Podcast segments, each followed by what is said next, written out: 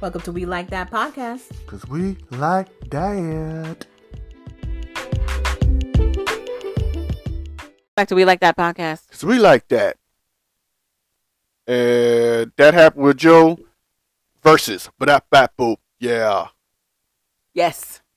So I couldn't. I didn't want to find any gossip because it's demoralizing. So we found two verses, or basically face-offs, um, from Soul Faces Media over on Instagram because their face-offs that they do are really fun. Face off. Ho, ho, ho, ho, ho. Calvin wanted to do 84 versus 88. I want to do 93 versus 98. So we're doing both today. Go ahead and tell them what the songs are for 84 versus 88. So 84, the uh, songs are Billy Ocean, Caribbean Queen, uh, Sade Smooth Operator, You Prince don't of have to sing Revolution. them. They're gonna hear the sounds. Darling Nikki. Don't tell me how to do my thing. You do your thing, I do my thing. This okay. is gonna go in any second.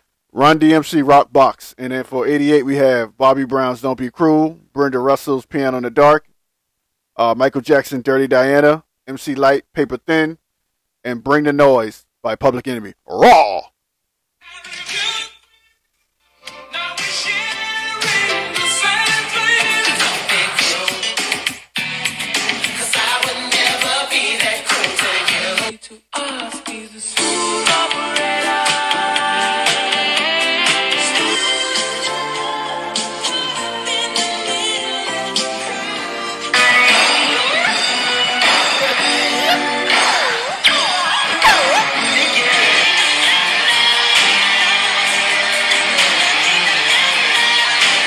Devastating, always rockin', always had the flyest pocket. Everybody knows it's me, the R-O-S-A-N-N-E. Everyone knows I am. When you say you love me, it doesn't matter. It goes into my head as just chit chatter. You may think it's egotistical or just.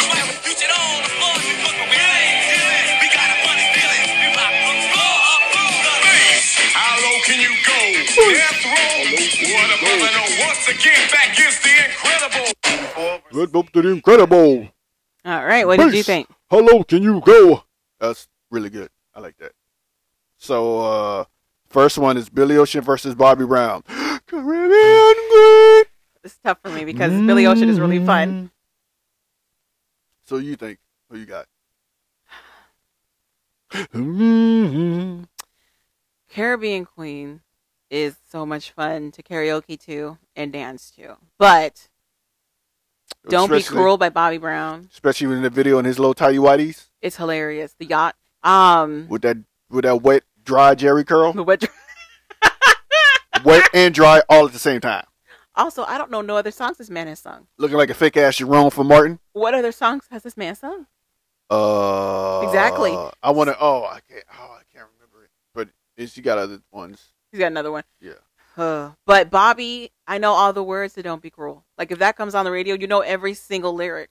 This is Bobby at his height. The height of of solodom. He had just left New Edition. Don't be cruel.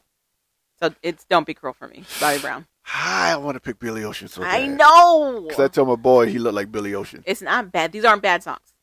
You know what? Screw it. I'm gonna step outside the box. I'm gonna say Billy Ocean. Are you making notes on our tallies? Okay, So cool. it's one for each. Yes. So next up is Sade, Smooth Operator versus Brenda Russell's Piano in the Dark. Have you heard Piano in the Dark before now? Of course not. So it's automatically uh side It- Sade. well, I mean, it's going to be Sade either way. I, yes. Um, but she was a, a staple. And I, this was on like VH1. She was a VH1 music video staple. The song's actually really good, Smooth operator. but it's Sade. You know, we gotta, we have to keep that one. So. Okay. So now here's the one. Prince and the Revol Darling Nikki and Michael Jackson Dirty Diana.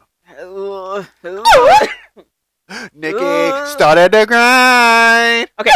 What I will say is, what I will say is, I feel like Prince wasn't afraid to to go there with his lyrics, and Michael, that wasn't his bag. He didn't like to go that way. I do down to the say, but take your weight off of me. I know you've been here before, but now you're too blind to see. I know all the songs. I Both of know, I know you do, but so them. I, Gotta say, that's okay. Ah, Let me do what you will. I'm sorry. Michael, Jack- Michael Jackson jumped on my body. Sorry. I got the stuff that you want. I got the things that you need. I'm more than enough. She, don't even- she, cause she's dealing with me. Dirty Diana. I'm sorry. It's Prince good. and Michael keep jumping in my body. But I'm Stop. gonna I'm gonna give it to Prince in this little verses. Darling Nikki. Ah, It, I'm a, it came out first. He set the Ugh. tone I'm for what to expect out of him in the revolution. This is this is l- labeled Prince and the Revolution, not just Prince. This is when he was still It's- with his it's- group. It's Prince. Whatever. Um, I'm gonna split mines. I'm gonna say both. I can't. I can't decide. I can't decide. Damn it! I can't decide. How does that work then? They both get a point. How's the tally gonna work? It's three for eighty-four, two for eighty-eight. Three, It's three for eighty-four. because you gave one to eighty four as well for Yeah, Prince. yeah. Okay, fine, fine. Okay. Next up, Roxanne Shante, Roxanne's Revenge versus MC Light's Paper Thin. I'm gonna go with both. And since we making those crazy behind rules, they each get a point. Okay. They're both really good. Roxanne Revenge set the tone for female MCs. She was the first. She- well, she wasn't distinctly the first. She was the first. And like I- commercial acknowledgement. I like paper thin. Paper more, Thin is deep. But Roxanne Revenge was the bigger, way bigger song.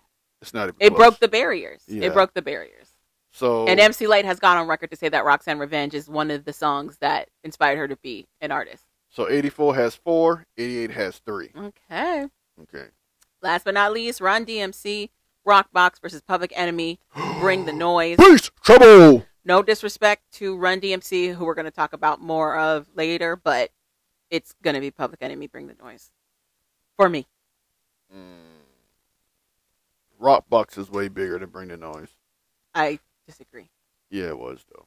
I disagree. It is what it is. Um, I didn't listen to neither. I listen to Public Enemy's Bring the Noise, I didn't listen to either really, but I know.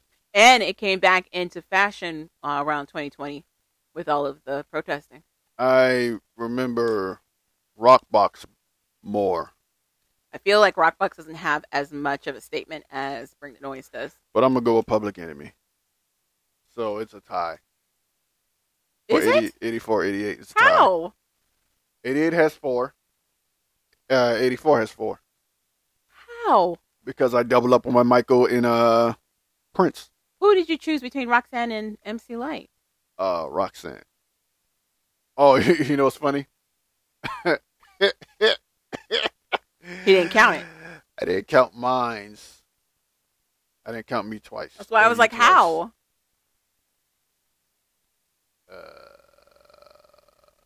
Mm, I'm glad that Calvin's our tally master. He's really good at this. Damn it! No, everybody wins. God damn it! There you go. Okay, great. Um, I think eighty-four won. Okay, according to you. Yeah, but I think eighty-eight will win with the people. So now I'm gonna do It's not ninety. about the people. This is our podcast. you know what? You're damn right. No one won. Uh, so now we're going to 93, 98. Not, not- no one won. we go with 93 98 this is javon the one she selected uh for 93 the songs are silk freak me freak me baby um janet jackson again uh naughty by nature hip hop array vanessa williams and brian mcknight love is and shaka demas and pliers murder she wrote versus for 98 public announcement body bumping my body all over your body. Uh, Mariah Carey's My All. Outcast Rosa Parks. Uh, R. Kelly and Celine Dion. I'm Your Angel. I Yeah, don't even remember that song. that's what it's called. Uh, Tonto, Metro, and Devante. Everyone Falls in Love. Okay. So let's go.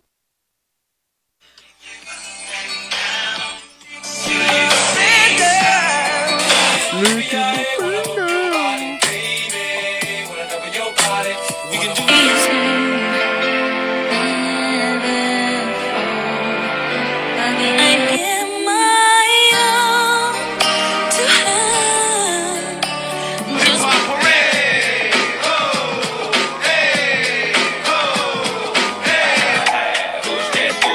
Everybody move to the back of the bus. Do you wanna bump that shit? I'm free.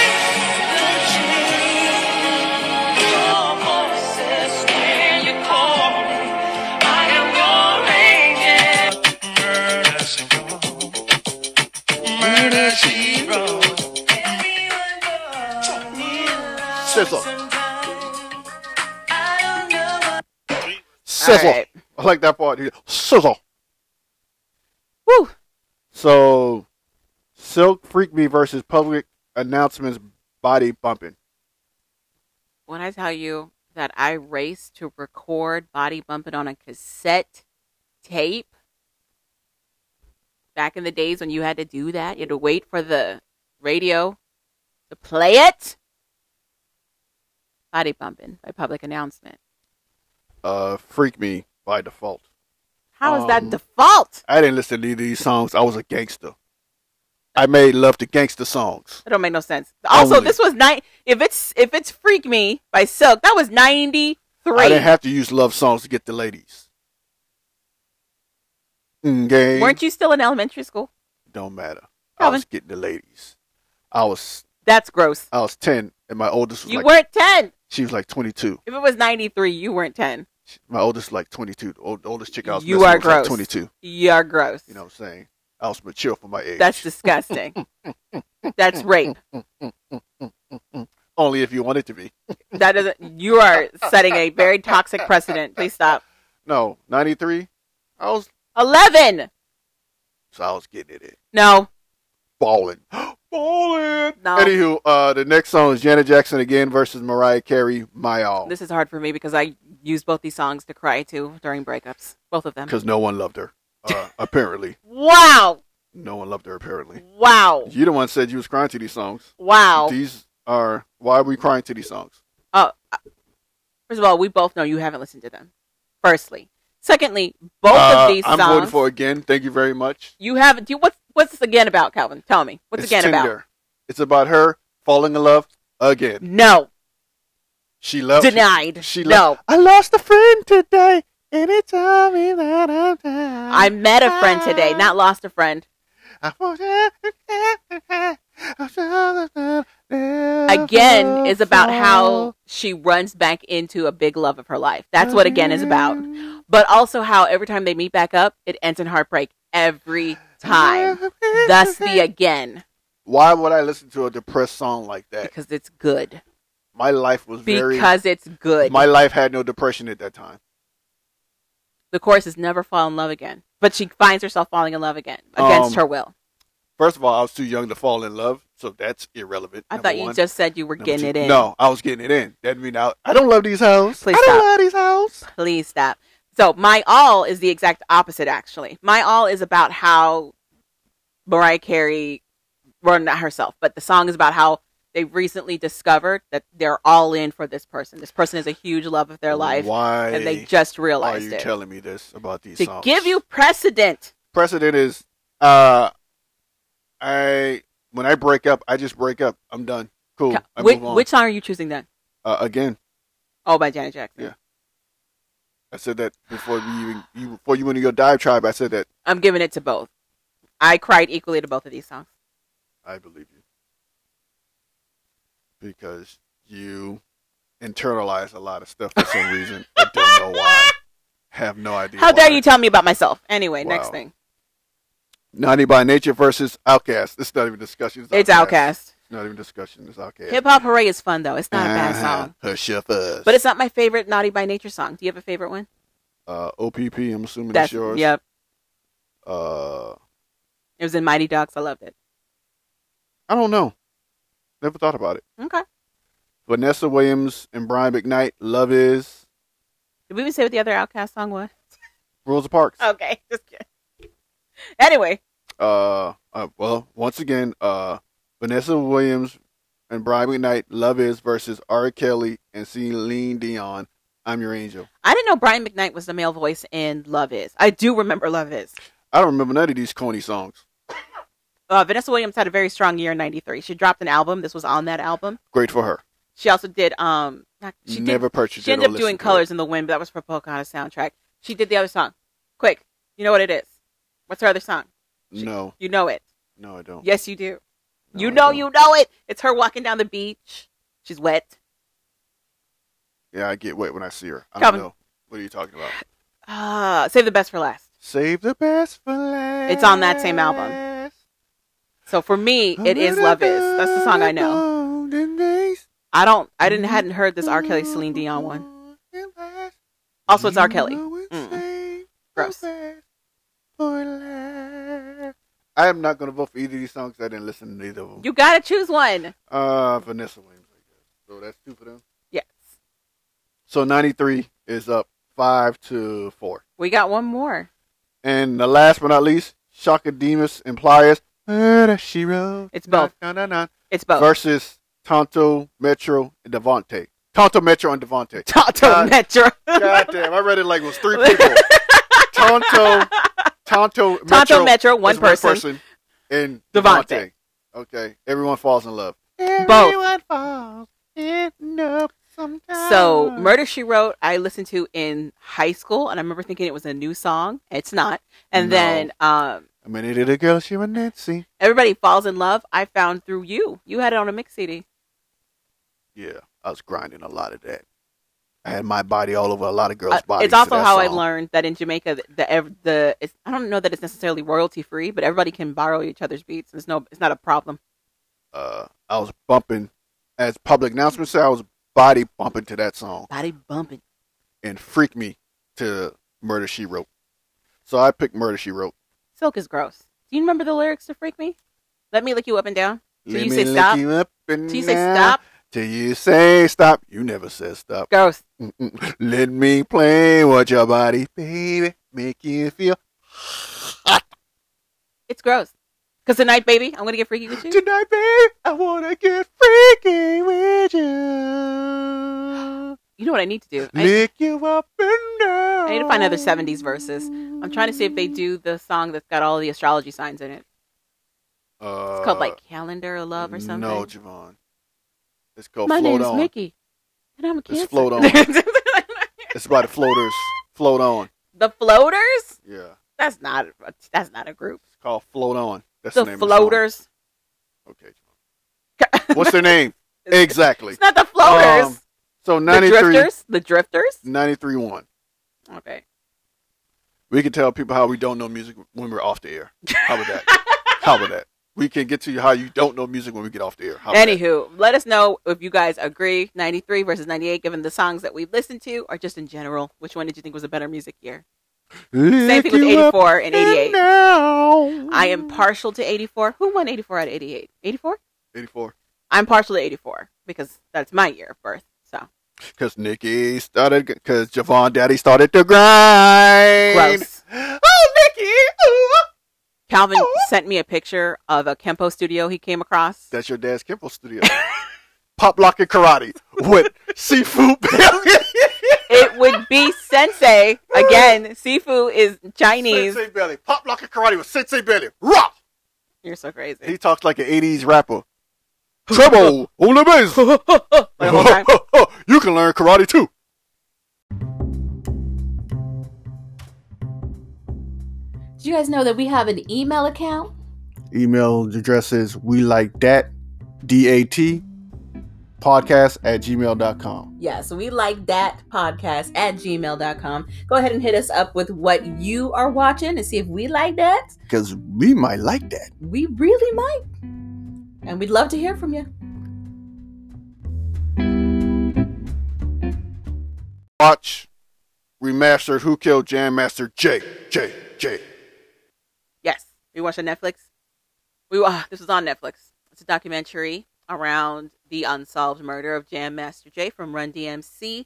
It is actually only 50 min- 58 minutes, so it's a little under an hour to watch. It's pretty short. However, we had I had uh so many questions while watching it.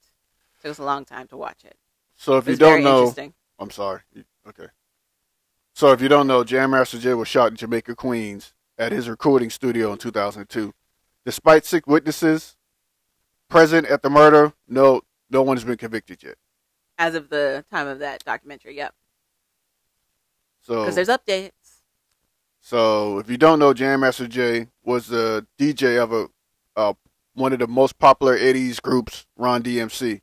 hmm and pretty much after that, his success with uh, Ron DMC around the '90s. If you if you don't know how hip hop started to change around that time, Mhm. and it started going more gangster uh, hip hop, well, that's the, coming out of NWA. The West Coast started to take over and all that stuff. They keep saying that, but then they also showed like Curtis Blow in them. They make it sound like well, they call it gangster rap. They're like thug rap, gangster rap, blah blah blah. blah. Yeah. It was more hardcore, but I feel like it was still just people talking about their experiences. Pretty much, it was just people talking about their situation and their experiences growing up in the Right. hood. But so but what it made was the West Coast version. The same thing was going on in the East Coast, but they were more graphic, I guess. Okay, so you're saying so early days, early '80s hip hop that was talking about like these are the breaks or being on the street or whatever. They weren't viol. They didn't weren't detailed in the violence. Yeah. But in the '90s, they Yeah. were. And and and they started glorifying drugs, dealing, and all this stuff. Okay, like the way of life. Okay. Yeah, the the gangster way of life. They Okay. started kind of celebrating it, which as the '80s was just talking about the situation. Okay. Push me, cause I'm close to the. it is still that happy Right. Well, they call it ABC happy. rap. I don't even know if it was necessarily happy. It's still like ABC rap with the uh, using J, uh, James Brown breaks, okay. beats, and uh some uh what you call that disco music. I wonder why. I know in hindsight, like now, it's seen as like happy go lucky, like a much lighter version of rap. But I don't know that that was necessarily the intention when they first started doing it. It wasn't, but that's what happened. Okay, that makes sense. And you got to realize too what they were rapping over. They're Uh-huh. rapping over a lot of disco beats. Then in the '80s, late '80s, mid '80s, they started using James Brown beats, Mhm. and then they started really in like the late '80s, early '90s, start using like uh funk and all that stuff. Side note: We should do a breakdown of the history of hip hop, like the little series that's on Netflix. Sure, but that's neither here nor there. Okay, We're anyway, back talking to about Jam the Master Jay. Jam Master Jay. So it it does the beginning of the documentary really establishes Jam Master Jay as coming out from Hollis, right? And is that a sub? Is that one of the this is boroughs in Queens? I think? little, little small area in Queens. So, but it's all about how like he grew up in the struggle. He grew up in the struggle all around like a around a, a lot of people in the same situation, and he managed to make it out with Run DMC. I didn't realize he wasn't with Run DMC originally; that he came in a little bit later, No, he he didn't do the first two songs. Their first two hits, he wasn't on. right? And then Um, he joined them later. Yeah, they all came from Hollis, Queens, actually. So it talks about them. Um, we've got interviews with DMC. We got interviews with Russell Simmons. No run for some reason. Um, the, they basically set it up like how this guy was very altruistic. He he made sure to remember where he came from. He was always ready to lend a helping hand to his community uh, whenever he came back that way, or to provide uh, jobs and outlets for people who are also trying to get out while he could. And then things changed the closer they got to the 90s when hip hop sound changed entirely and he had to go in a different direction. He ends up opening up his own record label. So in 2002, it was like a, I guess a rainy kind of It's Rainy. October. October kind of rainy night. Mhm. Uh, I guess two gunmen entered the buzzed their way into the studio, went upstairs, held them at gunpoint, and then shot Jam Master Jay They left. and left.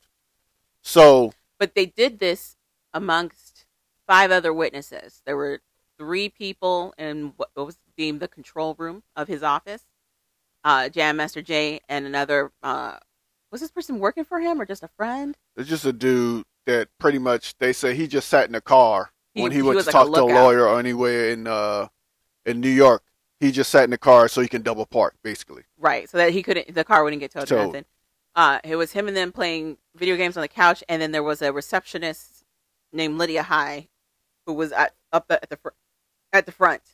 In order for those gunmen to get in, she had to buzz them in. So the guy who was also in front with them was Tony Rin- Rincon. Yeah, Rincon. So him and Jay were playing video games, and in the back room was uh, Mike B, Randy Allen, his uh, a business s- associate. bus- business associate, and a female artist who they n- I never guess they named. were working with. Yeah.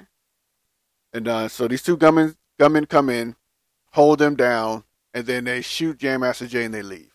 a- a- at first the documentary goes to great lengths to show that the way it's recounted by Lydia, who was one of the eyewitnesses to the whole thing, they came in, they had hoods up so she couldn't really tell who they were, ordered everybody on the ground, and then that's when everything took off. But apparently, before the shooting, they also had a heated conversation with Jay himself, and then the shooting happened.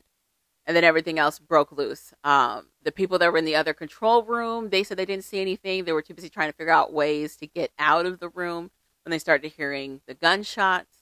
Uh, the guy that was sitting next to Jam Master Jay on the couch actually gets shot in his leg in the process of all that and ends up having to be rushed to the hospital. Uh, and, and all of this happens about a block away from a NYPD precinct.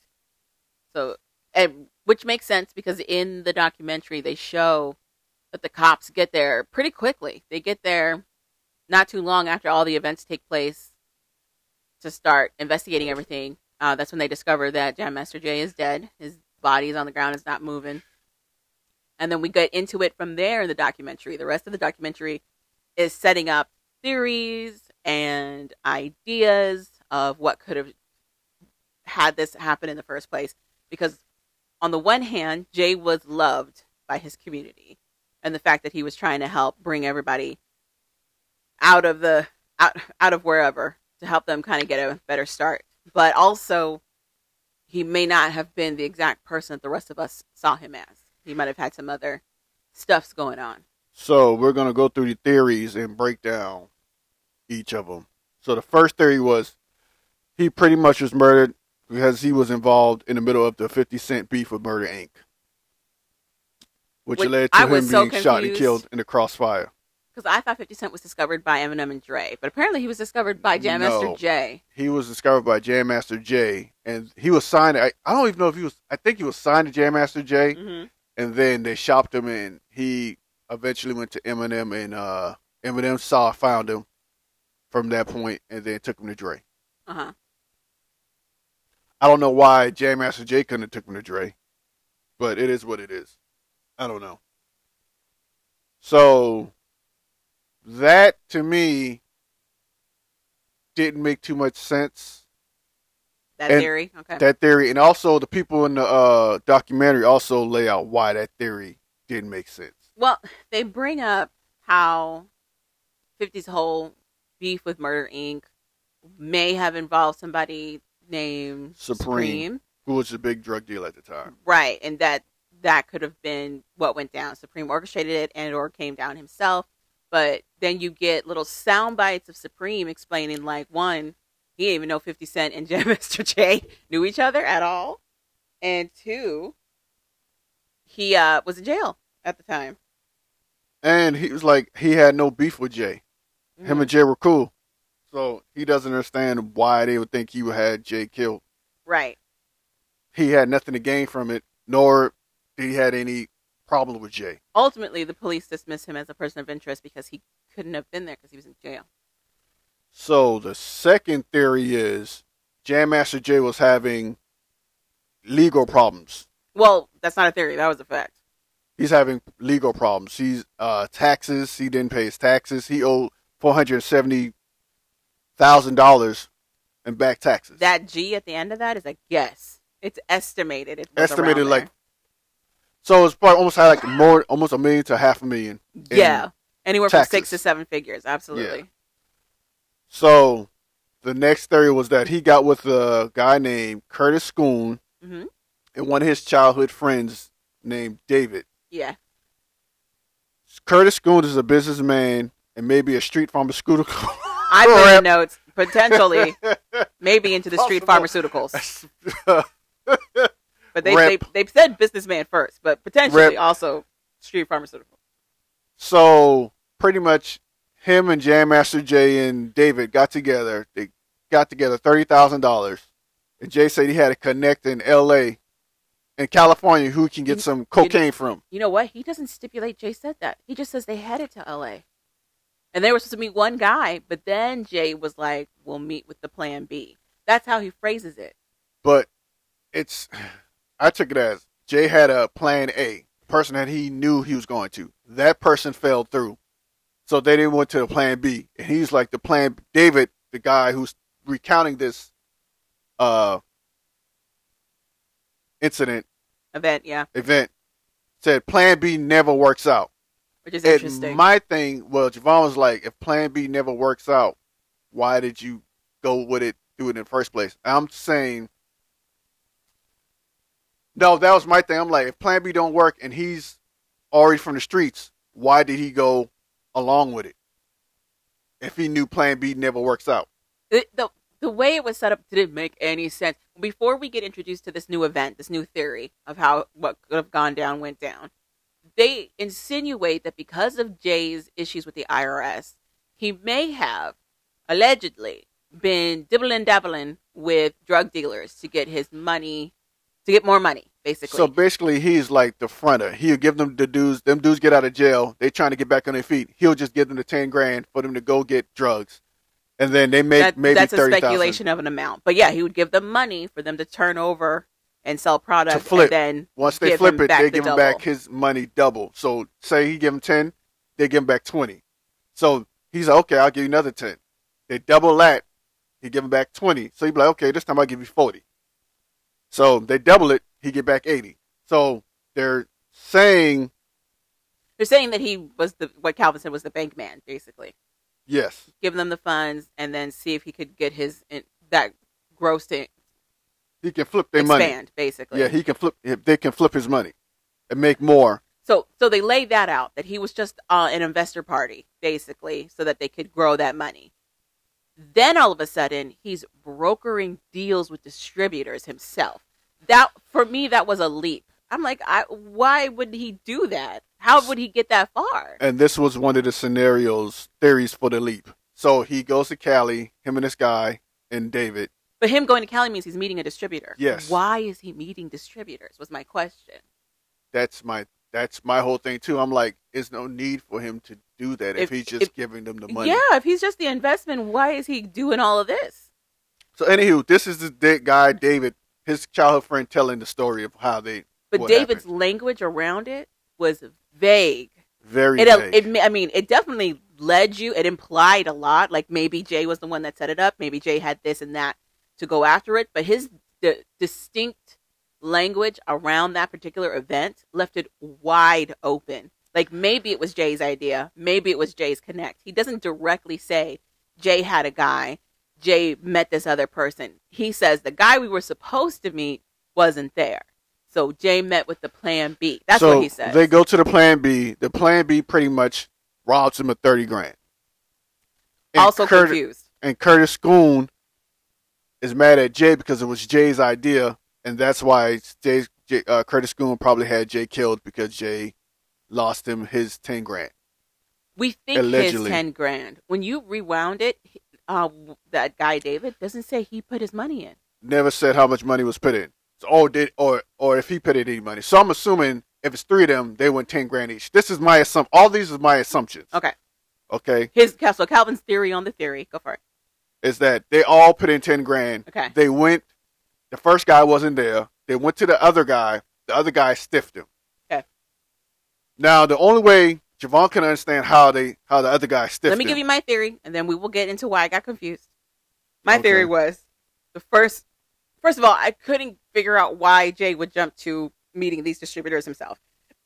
Then my confusion was why was his friend with him? We kn- they set out and pointed out that sco- this Schooner guy, Curtis Schooner, was a money man. So I knew why he was coming, and we knew why Jay was coming because he also was a money man. But his friend, they really didn't establish his friend as a money guy. And when he's discussing how they lose this thirty grand, he does say we, but he doesn't imply that he added to that pot. So my theory was the reason for the trip was David. David had a guy in California.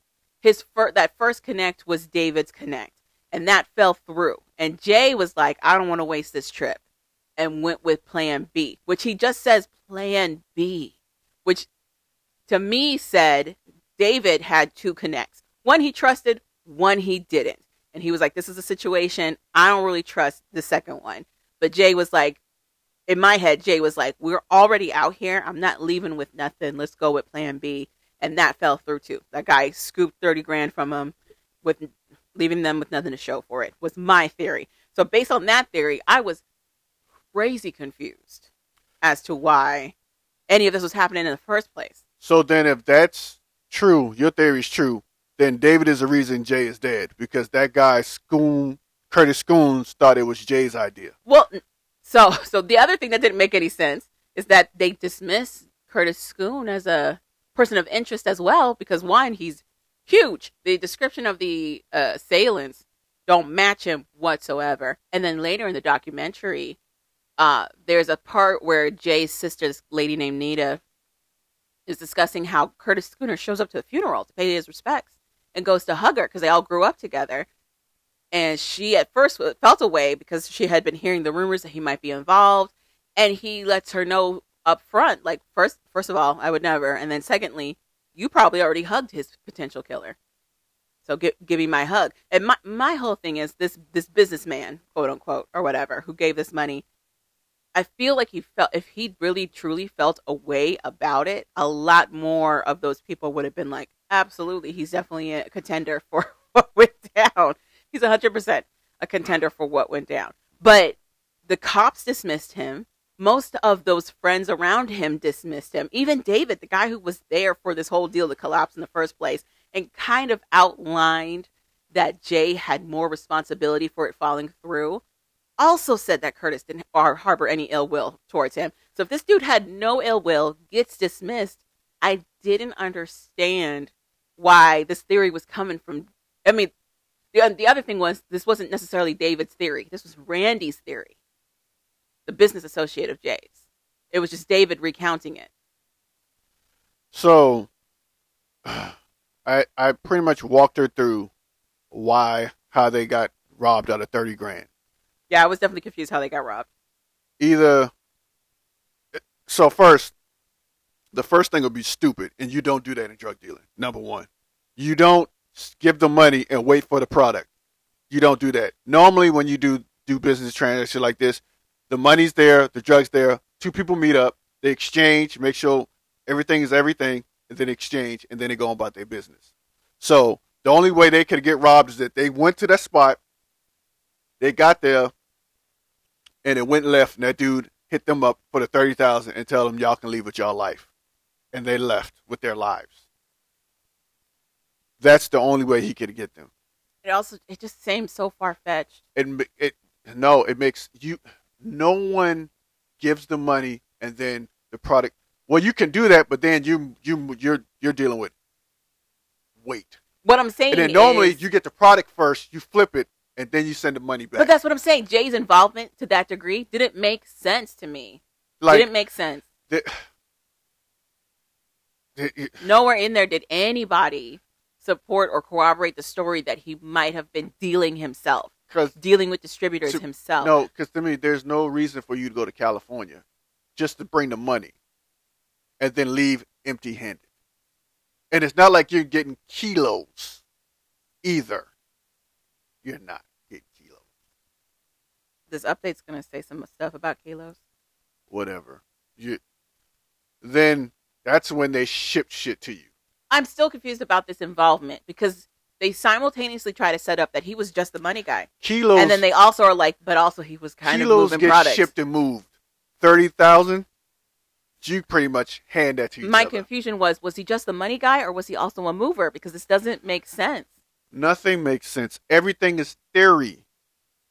That's why I just took it as theories. I I'm did just not saying care. because th- that was the theories by the people in the documentary, and then as I was doing my research for any updates, that theory comes around again of So, him potentially being a mover. I don't think he is no need. He's too big of a person to be moving. Everybody will know. Hey, Jam Master Jay is moving drugs. He's out there selling. That'd be too obvious. But I think supposedly that's what led to And also picking up would be too obvious. I, th- if he deals with the pickup. I don't. This is why it didn't make no sense to me. This is why it didn't make any sense to me. So that was the second scenario Theory. theory. I'm sorry.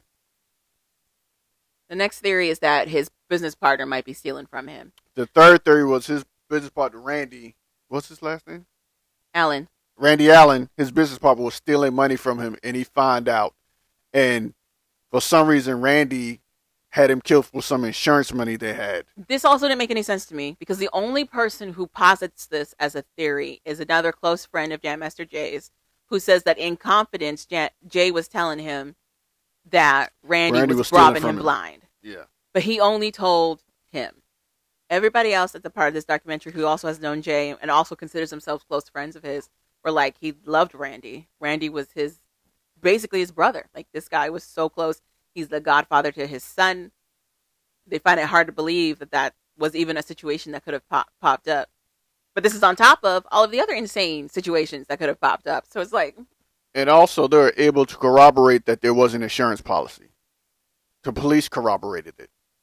Yes, the so there was an allegation that Randy and Jay had some sort of insurance policy that if any either one of them died, they'd be able to cash out on it. And the p- and an insider in the investigation for the NYPD corroborated that s- that sentiment that yeah, there was an insurance policy that they could use. But this also feels real iffy.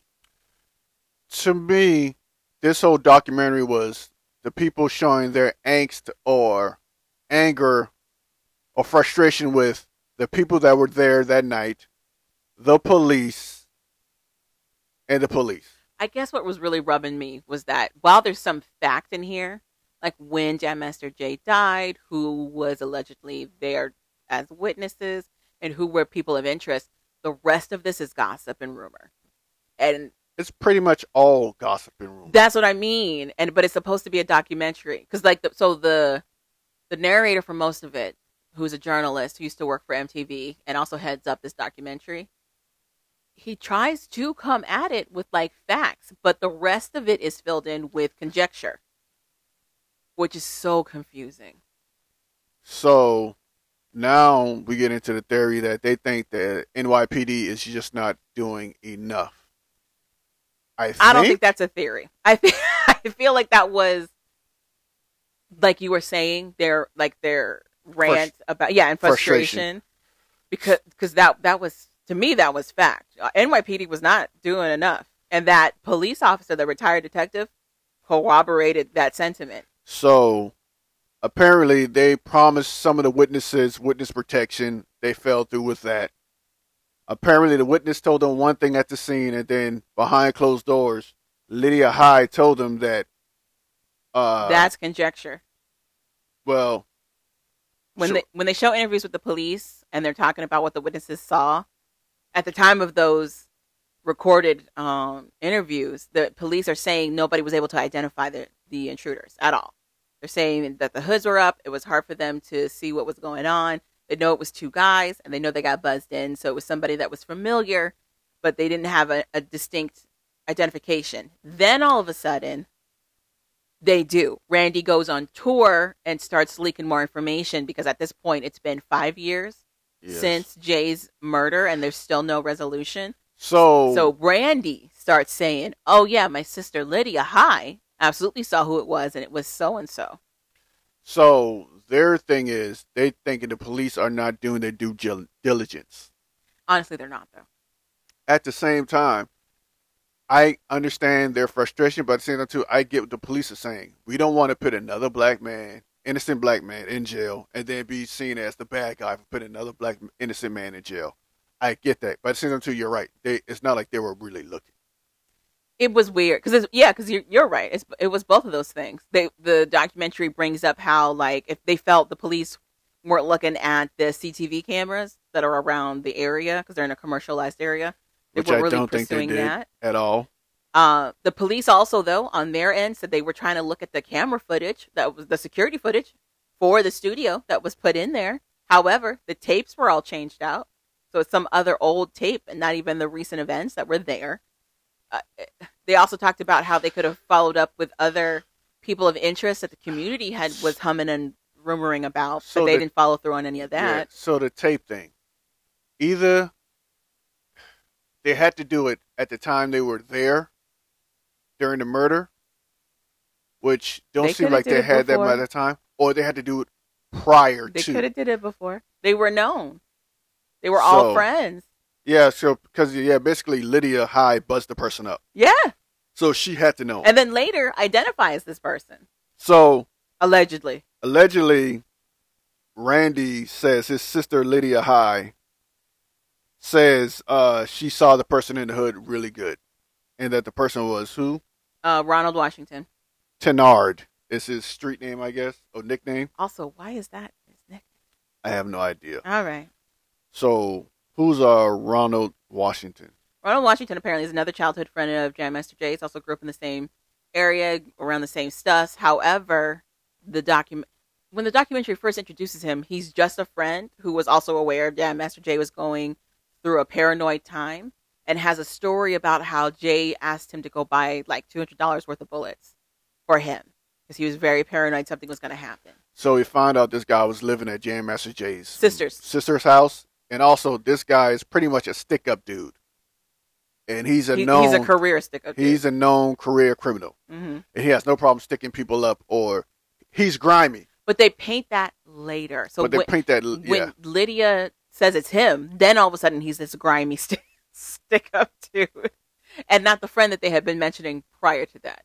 It's very interesting. But she, yes, she she doesn't say it herself. Her brother Randy says this on different interviews he does surrounding Jay's death, and is like, yeah, my sister told police that it was Ronald Washington, which directly conflicts with what we saw earlier in the documentary of them saying that no one could identify anything it was it didn't make any sense. So then all of a sudden Ronald Washington becomes a person of interest and the community is upset because they feel like the police are dragging their feet and trying to convict him of anything. But also at this time, five years have passed and Ronald ends up getting put away for robberies that he committed.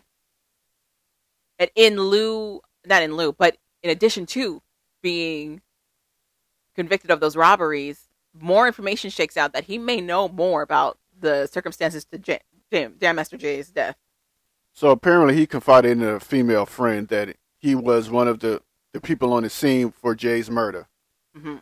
So I guess he she she sent a letter or something. He wrote her a letter that Oh. she shared with prosecutors for the robbery gig because they're trying to trump up his charges for the robbery gig by showing an established history of uh, criminality, basically. And in the affidavit they show on the documentary, there's blurbs in there about how one he says he confesses to this girl that he was on site for what went down, and that two he was also partially responsible for the murder that took place. He provided the cover and held up the people at gunpoint so that the shooter could get to Jam Master Jay, allegedly. During the robbery trial, the judge dismisses that letter entirely. So basically he said it was a person named Little D and Big D were the two he saw leaving the scene that day of uh Of the murder, of the murder and he said Little D told him that his dad, Big D, wasn't supposed to shoot and kill Jay. which also didn't make any sense because the affidavit fit clearly shows that the letter says that he was there. It didn't make no sense. So then we learn about Big D and Little D, who So- also uh, Big D grew up with. how we found out Jay. about that part, she paused it and we read the affidavit. Yeah, it did because it shows it. Yeah. So go on with uh Oh, then we learn about who Little D and Big D are. But Little Yeah. D is the son of Big D. Big D also grew up with Jam Master Jay. He seems to be more of a is he a gangster? no, I He's think a he- neighborhood tough guy. apparently he worked for uh Def Jam at some point. That's what the the son said. Okay, but why does he go on a rant about hurting a police officer? So that interview that they showed, I've seen that interview somewhere. I don't remember They do where. an interview with Big D at some point, and he they ask him what his feelings are on this detective who fingers him as a person of interest in the situation and his It's son. the same uh, retired police officer who's saying the police didn't do their due diligence, and Yeah. the police are, wh- are probably why some of the witnesses didn't talk or didn't feel safe enough to talk. Right. And he pretty much saying, that, "Hey, he's gonna break that dude's jaw. He's gonna be sipping through a, a straw for like eight He was or gonna nine months. Wire him, or if he couldn't fire him, he was going to wire him, meaning Oh. like wire his jaw. Yo, s- you know, saying you keep talking, s- stuff happens. the detective from the other interview I, it, it sounds like the question was like what went on with the investigation because it was still ongoing also on top of that Yes. on top of that this investigation is still ongoing and the retired detective was just like it was botched by several different angles. Honestly, people not talking, uh, you know, the police not making situations comfortable for people to talk. But and then they asked him who they thought who he thought were people of interest for Jam Master Jay, and for whatever reason, this man says Big D, Little D. Actually, no, he says Ronald Washington and Little D. That's what he says. He doesn't name Big D at all. Okay. He names Ronald Washington and Little D. But Okay. Big D takes offense and it's like he needs to keep our names out of his mouth, blah, blah, blah, blah, blah. But that also gets thrown in there. And for us as the viewers, the only reason they're thrown in there is because Ronald Washington is dropping their names. So we're like, okay. Then we get either Randy or somebody reiterating what Lydia told them, which was that when she was describing to the cops the shooters, in addition to identifying allegedly Ronald Washington, the second, the actual shooter had a tattoo on his neck, which they go to the great lengths to show you that little D has a tattoo on his neck. Bing bang boom. But That's all I have to say about that. but then and, then and that's kind of where they end it they're like it could possibly be these people there's been no moves to try to convict any of these people or at least um, charge them at all So for years, it was just speculation and conjecture from the police side and from the witness side, and the family just not knowing what to do or whatever. fast forward how many years 15 years documentary came out in 2018 uh, was recorded in 2017 so the documentary ends with them saying exactly that we're frustrated it's been 15 plus years we have no answers it's all still speculation fast forward even further 2020 they bring up some convictions two years later after the documentary was released so documentary was released in 2018 Ronald Washington, aka Tenard, and Carl Jordan Jr., aka Little D, were indicted on federal charges for Jay's murder. Jordan is accused is the accused sh- shooter, so that's Little D, and Washington is accused of orchestrating the killing after allegedly being cut of a, out of a cocaine deal that Jay was a part of, allegedly. And then let me see if there's more information. So Wikipedia has a whole bunch of stuff. As of January 2022, a trial date had not been set yet. Right. So we're in 2023. So, uh, let me see. So, how do you think they found that information? Do you think he was talking in jail? It sound like they got this information from somebody. Okay. So Wikipedia says in 2020, Ronald Washington and Carl Jordan Jr., so that's Tenard and Lil D, Yeah, let's little D. were indicted for Jam Master Jay's murder. The indictment alleges that Jay had recently acquired 10 kilograms of cocaine from a distributor based in Maryland. How come everything's around here? You know what I'm saying? because this is a high drug trafficking uh area. port. Dang. So when I then- say port, I mean where drugs go through. Okay. So, And all some of your biggest drug dealers on the East Coast have been from DC okay. for the most part. So Janice J. And Washington and or well, Tenard and Lil D had an agreement to sell the cocaine on consignment, which is very interesting. But Mazel or Mazel is Jam Master J cut the two men out of the dispute allegedly. Um, Tenard had been considered a suspect early on in the investigation, and Lil D had been charged in August 2003 with an attempted murder after shooting Jay's nephew Rodney. So his That's the dude who was Yeah. part of Ru- what Rustwater, whatever that thing the was Rusty called. Waters That's uh, group. hilarious. And uh he actually went out to get his money from Randy, uh Jay's business associate in the documentary, and then he went to get a haircut and he ended up Randy ended up running out after everything went down, and then he uh, ended up running up the steps afterward. Everything after everything happened. The nephew. Yep.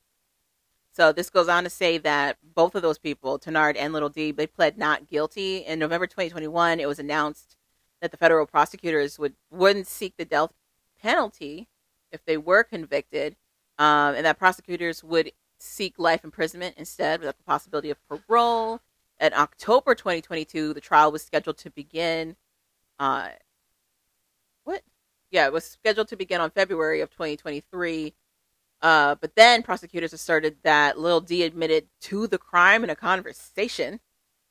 Then in February of 2023, the trial was rescheduled to begin in November of 2023 after a key witness passed away. However, after an additional suspect was charged, a third subject was charged in May. The trial was rescheduled to January coming up. So the third person charged is Jay Bryant. We don't know who the hell that is. Bryant was already in custody for drug related charges. It sounds like he's another friend. Uh, Sounds like to, did uh Jay's nephew die? Did he kill Jay's nephew? no, he shot him. Oh, he just shot him. So that was 2003, and his nephew was on the documentary. Okay. Um. So it sounds like Little D didn't care about the family uh connection that him and the dad and Jay had. Sounds like Mm-hmm. But- the one guy did say that Little D had a connection that was known on the streets. oh, Bryant, the third person, Bryant was observed entering the DJ's Queen's recording studio immediately before the shooting. So they found footage. So he's probably the one who might have switched the tapes. A piece of clothing left at the scene contained his DNA, according to the memo. Okay. Maybe. Uh, uh, Brian allegedly claimed to an associate that he was the gunman who shot Jay, but the memo cast doubt on the claim and said evidence to be presented at a trial, at a coming trial, which showed that another person charged in the killing, Little D, fired twice from a close range. Mm. More twists and turns. So it seemed like all these people involved were telling on themselves, and no one believed them until now. Yeah, That's what it sounds like. yeah. So hopefully we made this more cohesive than it is in the documentary. The documentary doesn't list this third person though. uh, this shook out at, well, well after. but yeah, the documentary pretty much I, the way the documentary is set up. It is the them going through how he started, how he became Jam Master Jay. Mhm. Then they go into their gripes with the people that were there for not talking and saying anything. Then they go to their gri- to their theories of what happened and who were involved and who did what. Then they go into their gripe with the police, how the police aren't doing enough, or they think the police aren't doing enough, or they feel the police aren't, Moving fast enough. ch- Yeah. yeah, or chasing down leads or hunting down leads like they should. Mm-hmm. And then they wrap it up. Basically, yeah. But like, I, so at the end of that documentary, what I really took away from it was Jam Master Jay was loved by his community. That's what I really took away from it. They were really hurt when he was gone. Yeah. Uh, DMC talks about how he didn't believe it until he went there and he saw uh, Chuck D and Ed Lover crying. Then he Mhm. said he knew He said baby cry, like bawling, baby baby crying. He said he knew then because he'd never seen them cry. right? But I, I was shocked that they were there. I didn't realize how close all of these. I'm, I'm from, I'm used to '90s era rap where everybody was beefing against each other. It's- no, It was very touching that the they eight- were all like on the same accord. the '80s hip hop heads, Mhm. the the God Godfather. I want to say the, the the ones who constructed hip hop. Those guys, the all of them grandparents. are really really close. They hang out with each other. They know each other. They battle each other. They're from that era of happy hip hop where we all get along. We might have our beefs and disagreements, but it's just beef and disagreements. We all still get along. And so to see them guys talking to each other and, and getting along is not uh Strange. strange at all. It makes sense. But DMC is also was uh just did a drink champs where he pretty much breaks down hip hop how they all met and everything Mhm. and their little beefs or gripes with, with different 80s hip hop artists Mhm. like Grandmaster Flash and uh Melly Mel and all those guys. Okay. That's a re- and actually uh what's his face Nori- Noriega actually let him talk talk. So it was a really good interview. I do find it interesting that there is a solidarity though with the early '80s artists. Even like even though they had their beefs, there's still like respect there. Yeah, for each because other. they built they the founders of hip hop. They built this thing. I just find it very interesting because as soon as you get into the '90s, I think KRS One still has beef with whomever. Also, um, but that's neither here nor there. It has nothing to do with this. Um, But it was a good documentary all the way around. yeah. Uh, so I. Oh, here's what I wanted to say.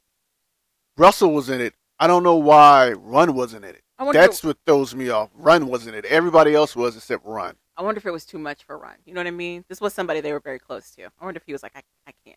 Because actually, he was the one who brought Jay in. Uh-huh. So him So, and Jay might I have wonder been if it was the just too closest. close for him. He was like, I Yeah. can't, I can't do it and not cry the entire time. Yeah. So Because DMC tears up in the middle of his. yeah. So hopefully you guys go check out the Netflix uh documentary. Not a Netflix documentary, Well- but it is on Netflix. Well, Netflix. Check it out on Netflix. Remastered. Who killed Jam Master Jay?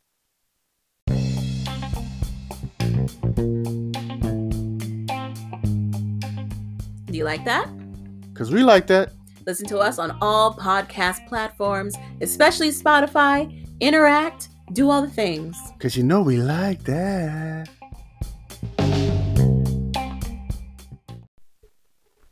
Next up, Family Chantel. Great. What did you think? What did you think? I feel like they're running out of story. I concur. Question mark? Yeah, I concur. Um, I got a, a hypothetical. Mm-hmm. Tell me you thinking. Uh, so with her, uh, what's that white guy's name again? Scott, Scott. and uh, Lydia. Mm-hmm. I think they're just messing around. And then the producers from the other show and this show got together and it was like, hey, since you guys need something for the, uh, the family Chantel, we're just going to try to pit you guys as a couple, even though you guys are just having a casual thing. Mhm. And add that to the show. Mhm. And this big conflict from there. You agree with that? I feel like she showed up on his swipe. Lydia's in her new age era. She's looking younger. She's dressing younger. She looked good. She's dressing like she's in a 90s video. Yes, I love that. Every uh, female group 90s video. I love that. She's living her best salt and pepper dreams. Listen, Shoot, shoot, daddy, shoot, ba- shoot, baby. that's all I hear whenever she walks in. That's all I'm hearing. Anywho, I think she got on the apps and then came across Scott and was like, oh, isn't he also part of the 90 Day Fiance stuff? And then it kicked off from there. That's what I think. I don't think they've actually hooked up because I don't know if you've noticed, whenever we see them two together, they're not affectionate to each other. They toast, they're talking and whatnot. Every so often, he'll hug her and like pick her up, but that's it. They don't kiss. They They- don't do anything else. And it's always behind a closed door. Like I said, I think it's just was. I don't That's- think they're messing around at all. Oh, you didn't think they're having sex either. Mm-mm. I didn't think that either. But for the show, let's just say, I think they were just to messing around, and the show's like, hey, this would be a neat storyline for you guys. Mhm. Add more conflict to you guys or whatever. Add something else because if you take that from the family, uh, from Pedro's family, what else do they have? Oh, if you take that storyline out, Yeah, revenge against Chantel's family. really? Yeah, Okay. Other Yeah. than okay, that's that's pretty we, much We it. could have focused on Pedro trying to hook up with Karima. We could we could have did a lot of things, but they went that route with Scott and Lydia for some reason. Because I don't think Karama wanted to be part of it That's fair. to extent like that. I, that's fair. I I think they had nothing else, and I think the little feud thing, since it's so one sided, you see on uh on the internets and stuff. Yeah, the internet's uh, vilifying Pedro's entire family. So they were like, let's give y'all something else to at least keep the people interested in you guys, other than I don't even know if I it's guess necessarily to keep interested in them or just to fill out this season. Next episode is the finale, well, yeah, filler. Yeah, they needed more filler. right? So, all right, So I think they were just they just threw a bunch of stuff at the wall and was like, "You want to do it?" And they were like, "Sure, sure." So pretty much in this episode,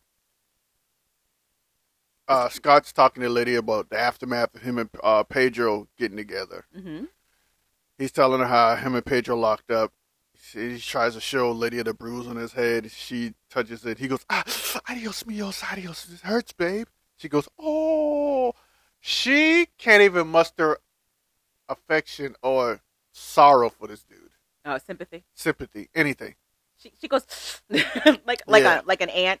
Yeah, like, as to say, man up. Like a little kid got hurt. Like oh no, oh no, Yeah, or oh to say, no, or to say, man up. that's a big owie. Let's Yeah. go. Pretty But- much. But he that's all does that was. turn it into you think you can help me take care of it upstairs, and it's all right. Yeah. So then they go upstairs. You still have so before all that happens, you have Chantel and River. Yeah. Having a conversation and Chantel's talking about how it They're- takes it's a catch up. They're catching up with each other now that she's living back home. and there she's talking about how it takes American men four years to get married and all this stupid stuff. I Which- don't know if this is for the show or if it's real for her. This like think that's real. hyper focus I on think being that's- married and having kids. I think that's real for her. Ugh. I just think um it just means you are not that not the one for those guys. That's all that means. or maybe it's not your time. How, how about that? Maybe God's telling you, relax, take a step back. How about you learn more about yourself? No, that's the aftermath of what's happened. Oh, I see. But they don't see that. You see what I'm saying? No one sees. Hard eye rolls. Hard eye rolls. No one sees that. And you're right. It is God telling you it's not your time. I'm confused.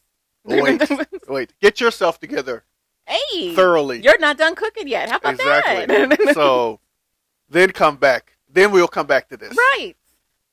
But people like to force the issue. That's how mm, a lot of people end up marrying people they're not supposed to be with. So confused. Some people marry people they're only pos- supposed to be with for like a season. Mm, true. they make those people lifelong things and then wonder why They're their not. whole relationship is so much turmoil and there's no peace or happiness yeah. because you want that person was supposed to be in your life for a season to teach you one thing Mm-hmm. or something about yourself and other people Right. then you're supposed to move on it, but it's the same thing with friendship too Yeah. anywho like javon said her and uh, river are catching up We Then haven't you- seen River since his failed dating circus why would we want to see river because he's a river, rapper now, Calvin. river is not interesting rapper at is all dropping hot bars. now. river He's is in the studio river is the all plastic day. river is the plastic The plastic, on a CD. You just like remove the wrap, the casing. It. Yeah, you just remove it and go on about your business. That's all he is. Oh, not even the case. He's he's the thin plastic you have to yeah, peel off Yes, to get to he's the, the, case. thin castic. You, yeah, that's what he is. wow, Oh, he's the back of a tater just. You just open it, and eat what's in it. And you don't even care. wow. That's what Wow. else has he done other than that? What else has he brought to this show? Oh, he's been the the reason, quote unquote, according to Chantal. She talks about how calm he is. He's a great sounding board, and he never liked Pedro. He's been telling her apparently from jump, this is not a good guy. Every six episodes, Yeah, whatever. And he's not even saying nothing that's so in- introspective. Neither. I also don't know why you would ask your little brother who's in a, who's n- been in nothing but failed relationships relationship advice. So yeah, Who doesn't understand manhood himself? no. to ask him about. But did you Jumped got a into a relationship with somebody who was a single mother and then was like, ugh, too much. yeah? And then you have a whole dad that knows how to tolerate your type of women That's true. that you can talk to That's true. easily. But he, he's all. But at least on the show, he's somebody who's like, there's only one of me. You'll never meet somebody else like me. Kind of a deal. And Eh. he can still tell you how to navigate yourself. Do you think there's somebody out there that can handle that that will truly love Chantel the way she wants to be loved and handle her family?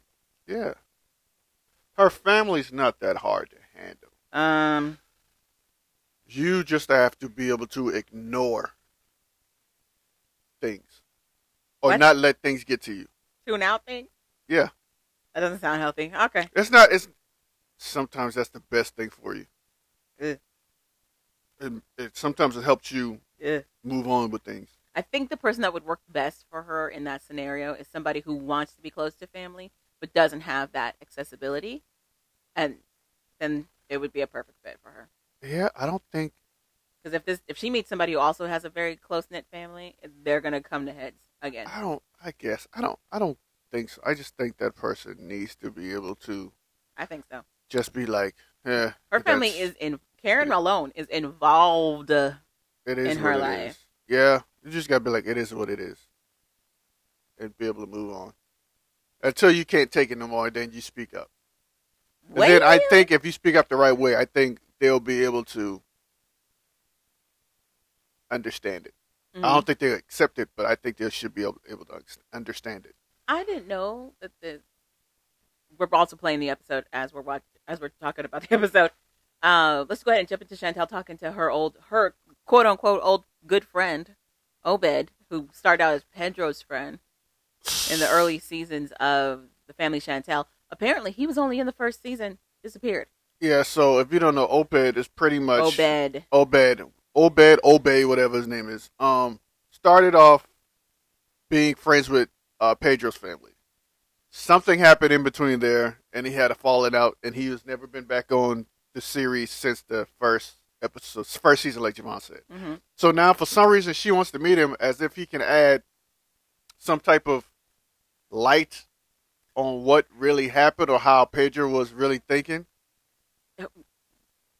story wise, from Chantel's perspective, like character Chantel's perspective, to further vilify Pedro, adding him back in makes sense story wise because he gives her even more, Ammunition. yeah, about why she should be upset and low key glad she's no longer with him. He didn't write the proposal that she was so in admire admiration of. He wa apparently was making fun of her behind her back. Why are we shocked by that? I don't know if it's necessarily shock as much as it is story. Just I to don't- p- flesh out even more story. Here's uh, another uh, public service announcement to women. Most guys don't write whatever loving thing you think they haku they wrote about, wrote about you, poem or whatever. Nine times out of ten, it's plagiarized or someone else wrote it for them. I feel like Let's just get that out there. that falls into a category of like maturity. Because when you're younger and you have all of these delusional dreams of like what TV tells you is going to be like the perfect relationship, you start checking boxes to that. But when you get older and you have more experience under your belt, you realize intention sometimes weighs a lot heavier than actual execution. so he's pretty much telling her the stuff that she already thought she knew, already knew. So now she's pretend. Cry- I don't know. I guess she's crying for real. I don't know. Is she? I can never tell with her. I, I don't know if it's because maybe she's just that laid back in personality. She doesn't really I think raise I, a lot of emotions to the surface. I think or it's- she just had so much Botox, her face can't do it. I think she is because she ugly cries, like ugly, ugly. Does cries. she? Every time I see her, it's like her face can't. It can't make the scrunching to cry. And she has a lot of makeup on, so that Yeah, kind of free, fro- freeze your, freezes your face. true. True. So but either way, yeah, I don't. So moving on from that, that happened. right, So then Pedro tells Lydia. Lydia that uh, he heard from his sister Nicole that uh, It was it's very much like my hairdresser's sister's uncle's best friend saw this go down. yeah. So Because he's Nicole's telling best friend it's had pretty- a friend who was following Scott around. following Scott around and saw that Scott was trying to get numbers for somebody else at the, I guess, The fool. hotel, the hotel pool. Then he also tells his mom how Nicole told him that lit uh is it Nicole's I mean what's uh What? Chantel's mom's name? Karen? Karen reached out to her ex Alejandro. Alejandro, Nicole's ex, not Lydia's, Nicole's ex Alejandro to get information about the family. Pedro and the family. And we also know Karen and hired a private investigator. Do you think that's gonna with one episode left, you think that's gonna shake out to any- Nothing anything? I think that dude is taking that money and going about his business. that dude. And I don't know why she thought Alejandro was gonna show up anyway. I still don't think that was real.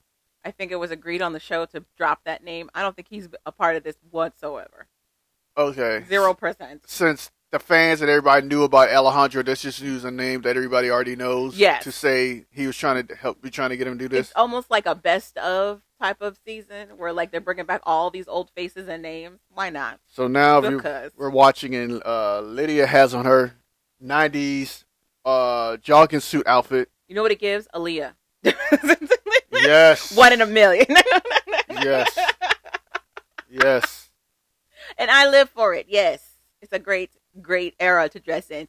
This is where she goes to yell at Scott. The so Booty popping literally, cheeks are out nice. Lydia spent the night with Scott. We're supposed to believe that they did they did the dirty, With- and then Pedro lets Lydia know what was going down with Nicole and the friend and the pool. So this is Lydia confronting him. They have the craziest fight where Lydia, with a translator, tells him that the the pee was bad. Okay, she did not have fun. Oh, so really, bro? So we're just gonna low bros, low blows, bro, low bros, bro. Well, guess what? Colombian women are way better than Dominican women. That's what he said. Okay, okay. That's so what he said. there. all you did was just lay there. All you did was just Yeah. lay there like a chicken, and you took it. It did. It it- Okay. It, didn't feel real. It just so Yeah, I was it doesn't like, matter. 'cause No one. Sh- it was a whole non-real emotions. also it ended just as soon as it started so it doesn't there's no, no love lost no one cares Exactly. They don't even care. They just leave. truly they don't So, um but speaking of karen investigating the family lydia Yeah. and nicole go and decide to do something so Lydia and Nicole decide they're gonna get some voodoo's boxes and send it to them. they go to la botanica which apparently is like a, Boogity boogity boogity place. it's a yeah yeah they mentioned santeria which i know you're not supposed to play around with stuff like that Santeria. nicole and lydia are for sure playing around and stuff they are not supposed First- to be messing with Um, they use Santa Maria not santa maria Santa, santeria in baseball when you hit a home run. So, santa maria Um, Yeah. Santa Maria. or sen- that's not the same thing as Santeria. Whatever. Sure. Okay. continue. Anyway, so basically, they're trying to they go to La Botanica and ask the guy there if they can create a box of just like they don't. They said they don't want to harm the family, but they do want to scare the family. So, So, it's this, supposed to be like a like a box of inconvenience, basically. so this dude has a big scar. Okay, I tell you what I can do for you. Listen, any woo woo who's into that type of stuff, spirituality, whatever you want to call it, We're gonna this is get uh, a pin needle doll. We go get the pin needle doll first. first rule of that is no harm. The first rule, usually for most of this, is no harm. Whatever you put out there is coming back at you. So what's really funny to me is that in the previews for next week, Nicole looks sick. So I give you a cigar too. Okay, that's another thing. Okay, voodoo doll. We have bottle of liquid of mistakes. What is Um. this impression? We have juju juju bean boxes. Okay. Lydia and Nicole's intention is to create this box, send it to Chantel's family, kind of scare them. Nicole is giddy. with So Get Chantel family gets it. They start freaking out, and they eventually light the box on You know what I fire realized, on the though? porch. when, and if- that's whenever it. this gets to it, they freak out before they even open the box. Yes, this is from Santa uh, Santa Dr. DR. Santa Santa. I forgot they say it was from. They're like DR. Oh, what is this? what is this? Don't open it. Like, Don't open like it. immediately. I'm like, that's they're sending them interesting." explosives to blow their house up or something like that. That's interesting and weird. Anyway, So but they burn it. So Chantel's family gets it. Uh, Chantel acts freaked out. Karen acts freaked out, and they decide to burn it. So then you have at the end Chantel calling Pedro, "We need to have a sit down. We need to meet." She's like, "That's the last straw of what?" Anyway, so then, exactly. So uh, so then that's pretty much it. yeah, it was. It, it's a pretty short filler episode because we're about to end the season. There after I want to say after the second episode, there wasn't that much to talk about. They broke up. We found out how they were dealing with the day to day stuff, selling the house, moving out, trying to move on.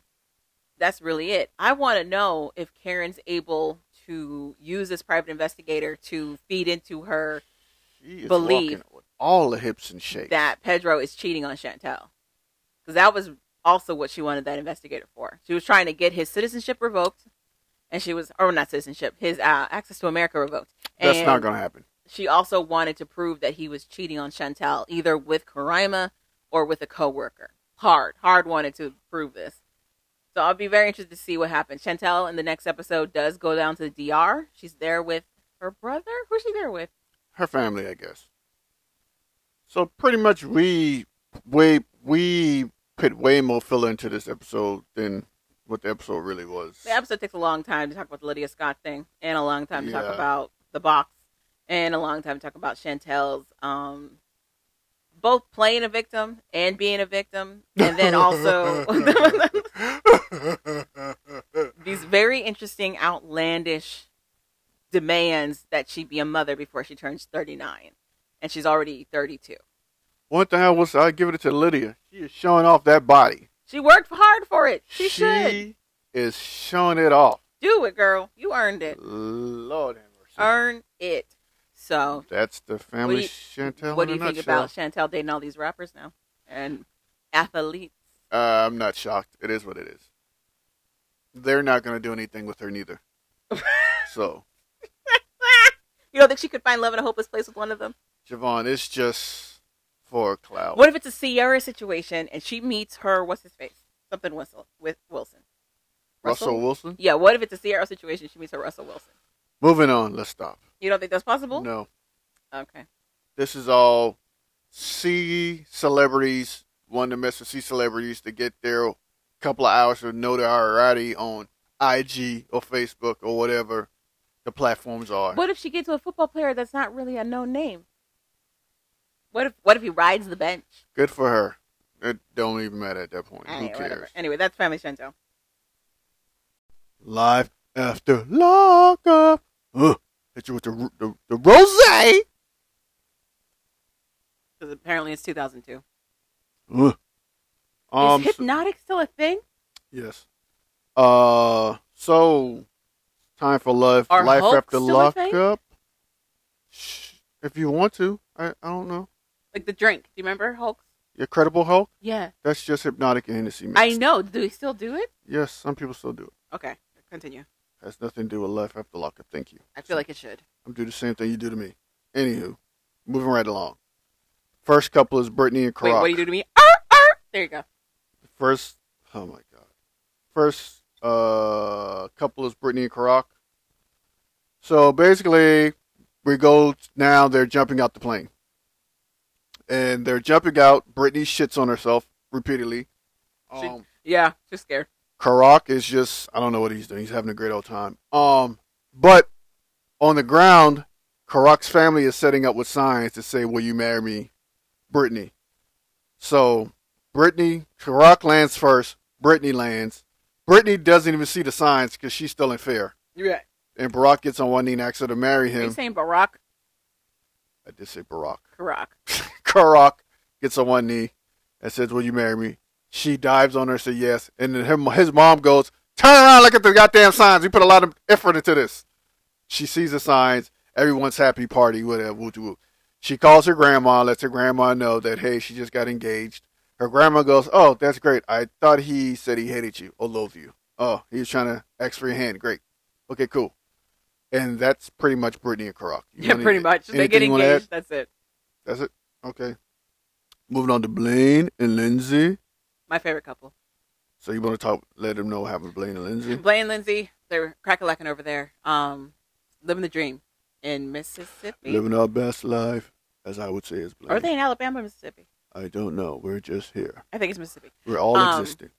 After the previous life after lockup, they were on shaky terms. We didn't know if Lindsay was going to give Blaine the full chance because she felt like he was trying to control her. When honestly, he was just being a very reasonable person. Anyway, then things have changed since then. Uh, Lindsay been out. She's been holding down her job. She's been staying clean. Uh, same thing for Blaine. He's been staying clean. He got out of his legal situations, and now he has custody of his kid, which is a big deal. I got my son now, so life's good, I guess. It's better than it was back then. That's not how he talks. So, Get in the car, Lindsay.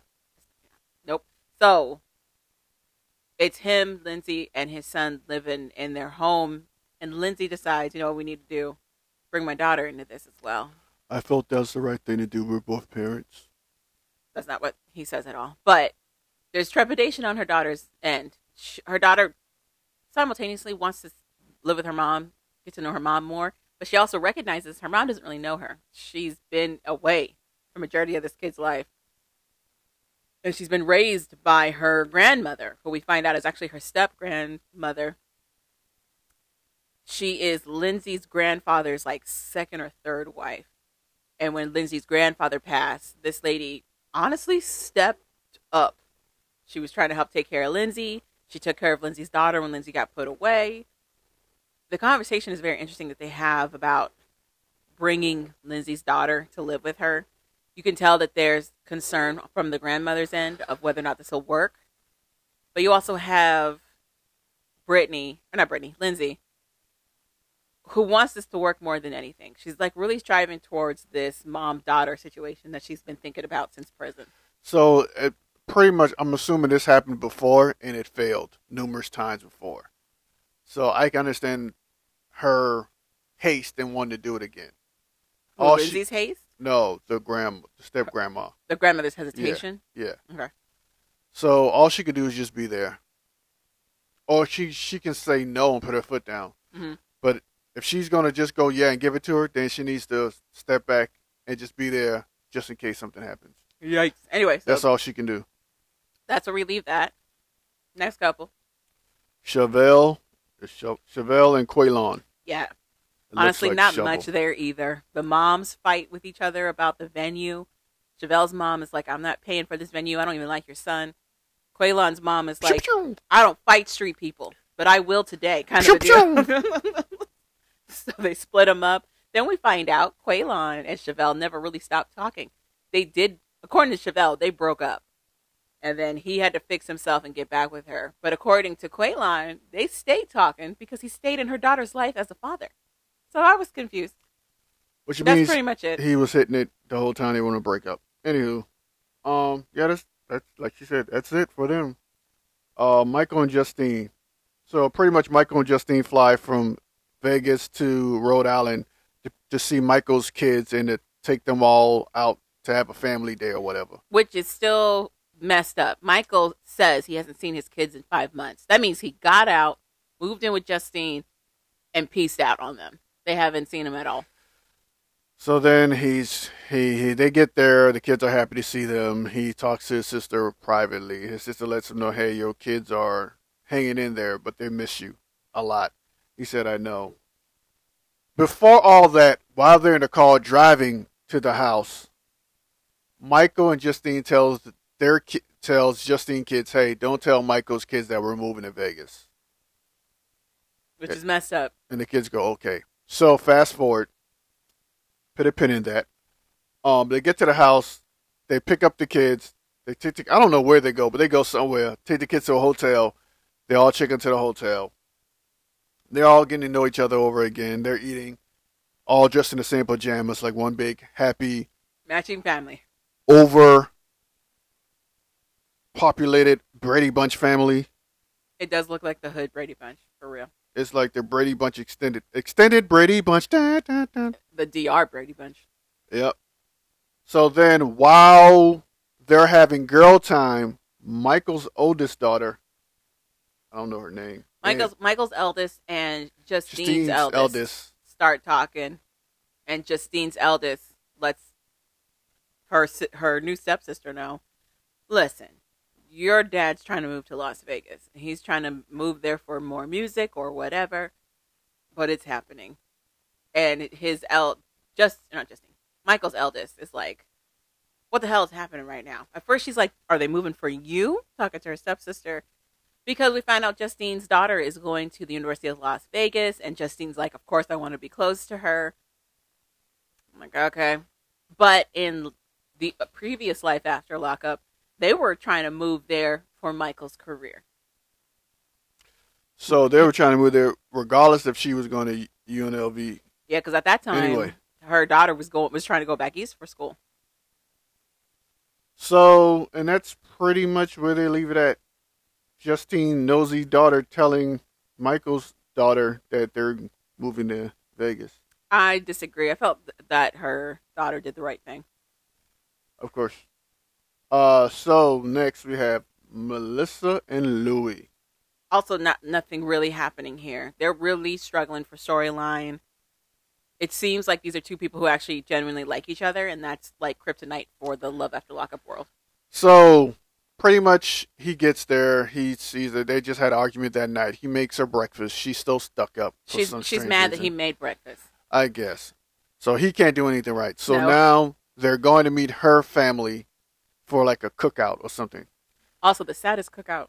Yes. he gets there and it's like mafia style Uh, mafia Type. wannabe, wannabe stuff going on. His dad has a her dad has a bat and he's mind you. He's like 80 years old. they're literally playing into the mafia stereotypes for Italians It's like, very what? heavily. Why? I have no idea They why. need a storyline.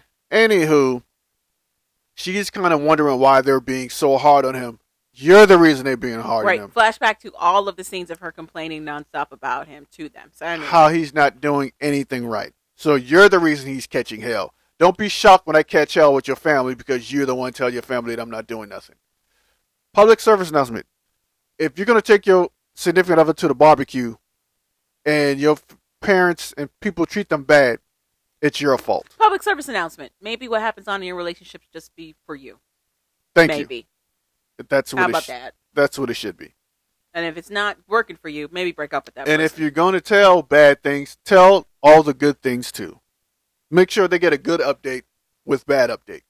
Ooh, that kind of makes me want to ask you your opinion on um, 90 Day Fiance with the crazy, the crazy half biracial man, um, and his girl from the UK when she was talking to his friends.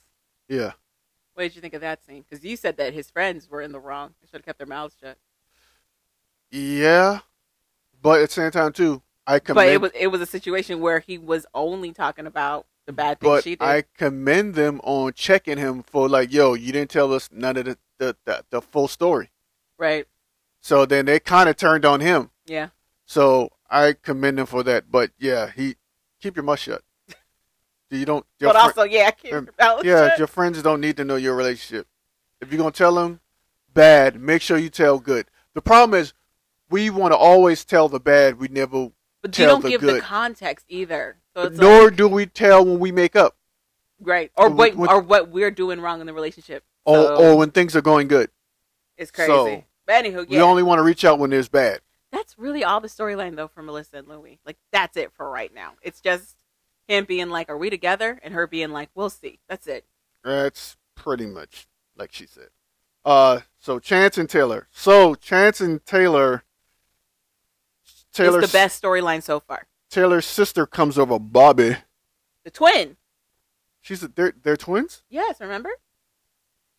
They're Oh, twins. I was wondering why. that's why why she was so sad when Bobby decided to leave and go to Oh, rehab. I was wondering what, I'm like, why the hell she keeps. it was also twins? why Bobby was giving Chance such a hard time. Taylor's her twin. Oh,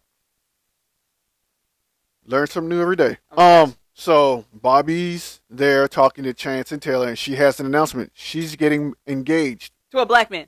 to a black man named Scott. So then, they're all outside. I guess they're working on Taylor's business or whatever. Yeah, they're uh, epoxying a table. and Scott shows up, introduces himself.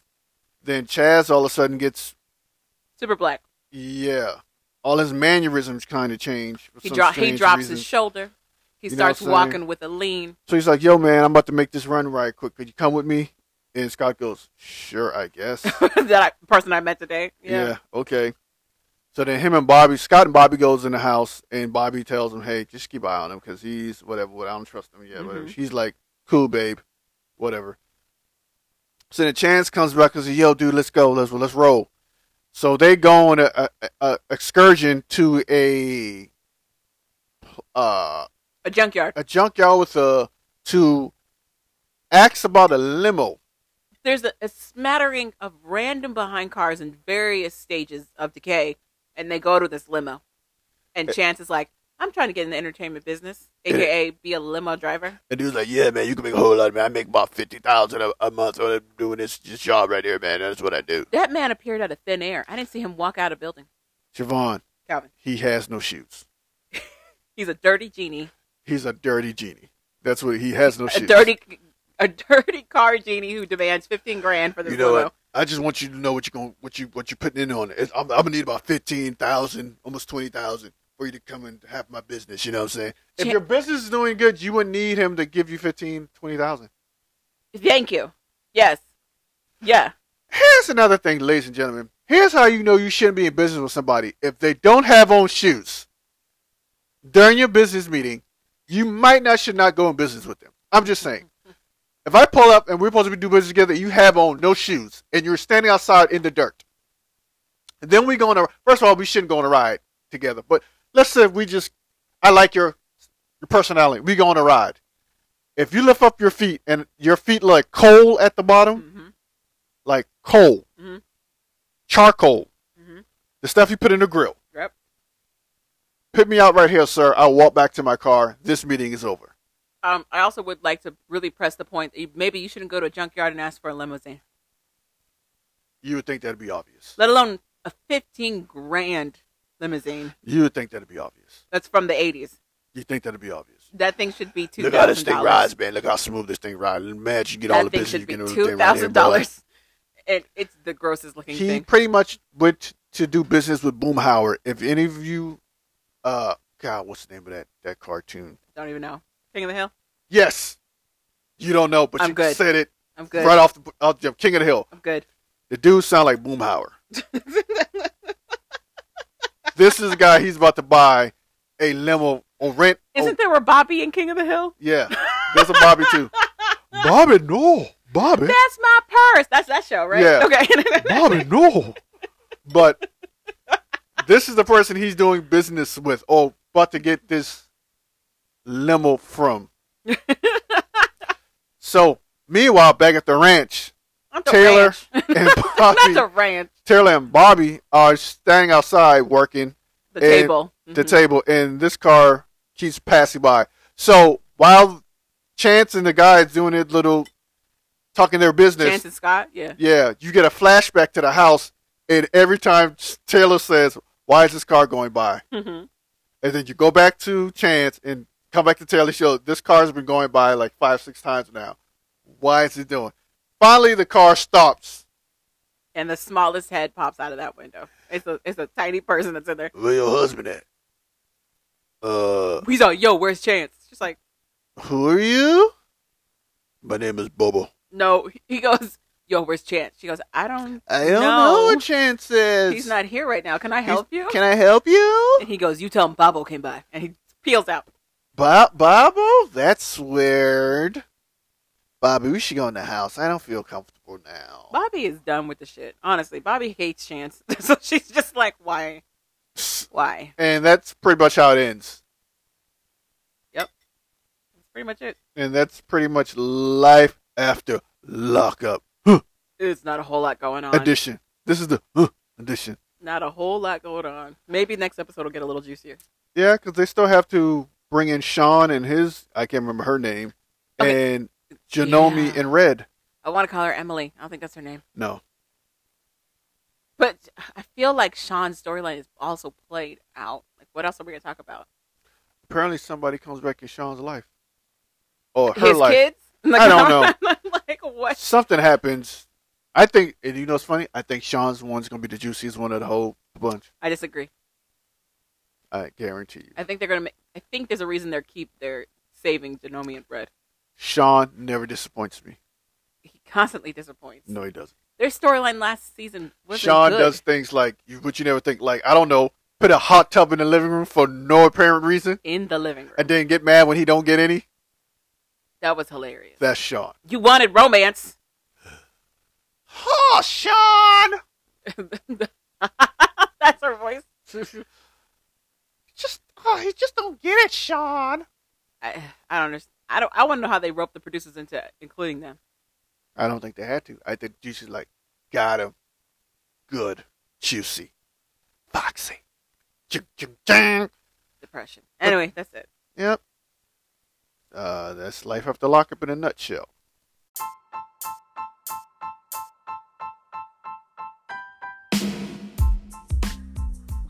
Thank you for listening to We Like That podcast. we like that. Remember to subscribe, give us five stars, and tune into more chaotic episodes. I'm Javon. I'm Calvin. Until next time. Later, people. yeah.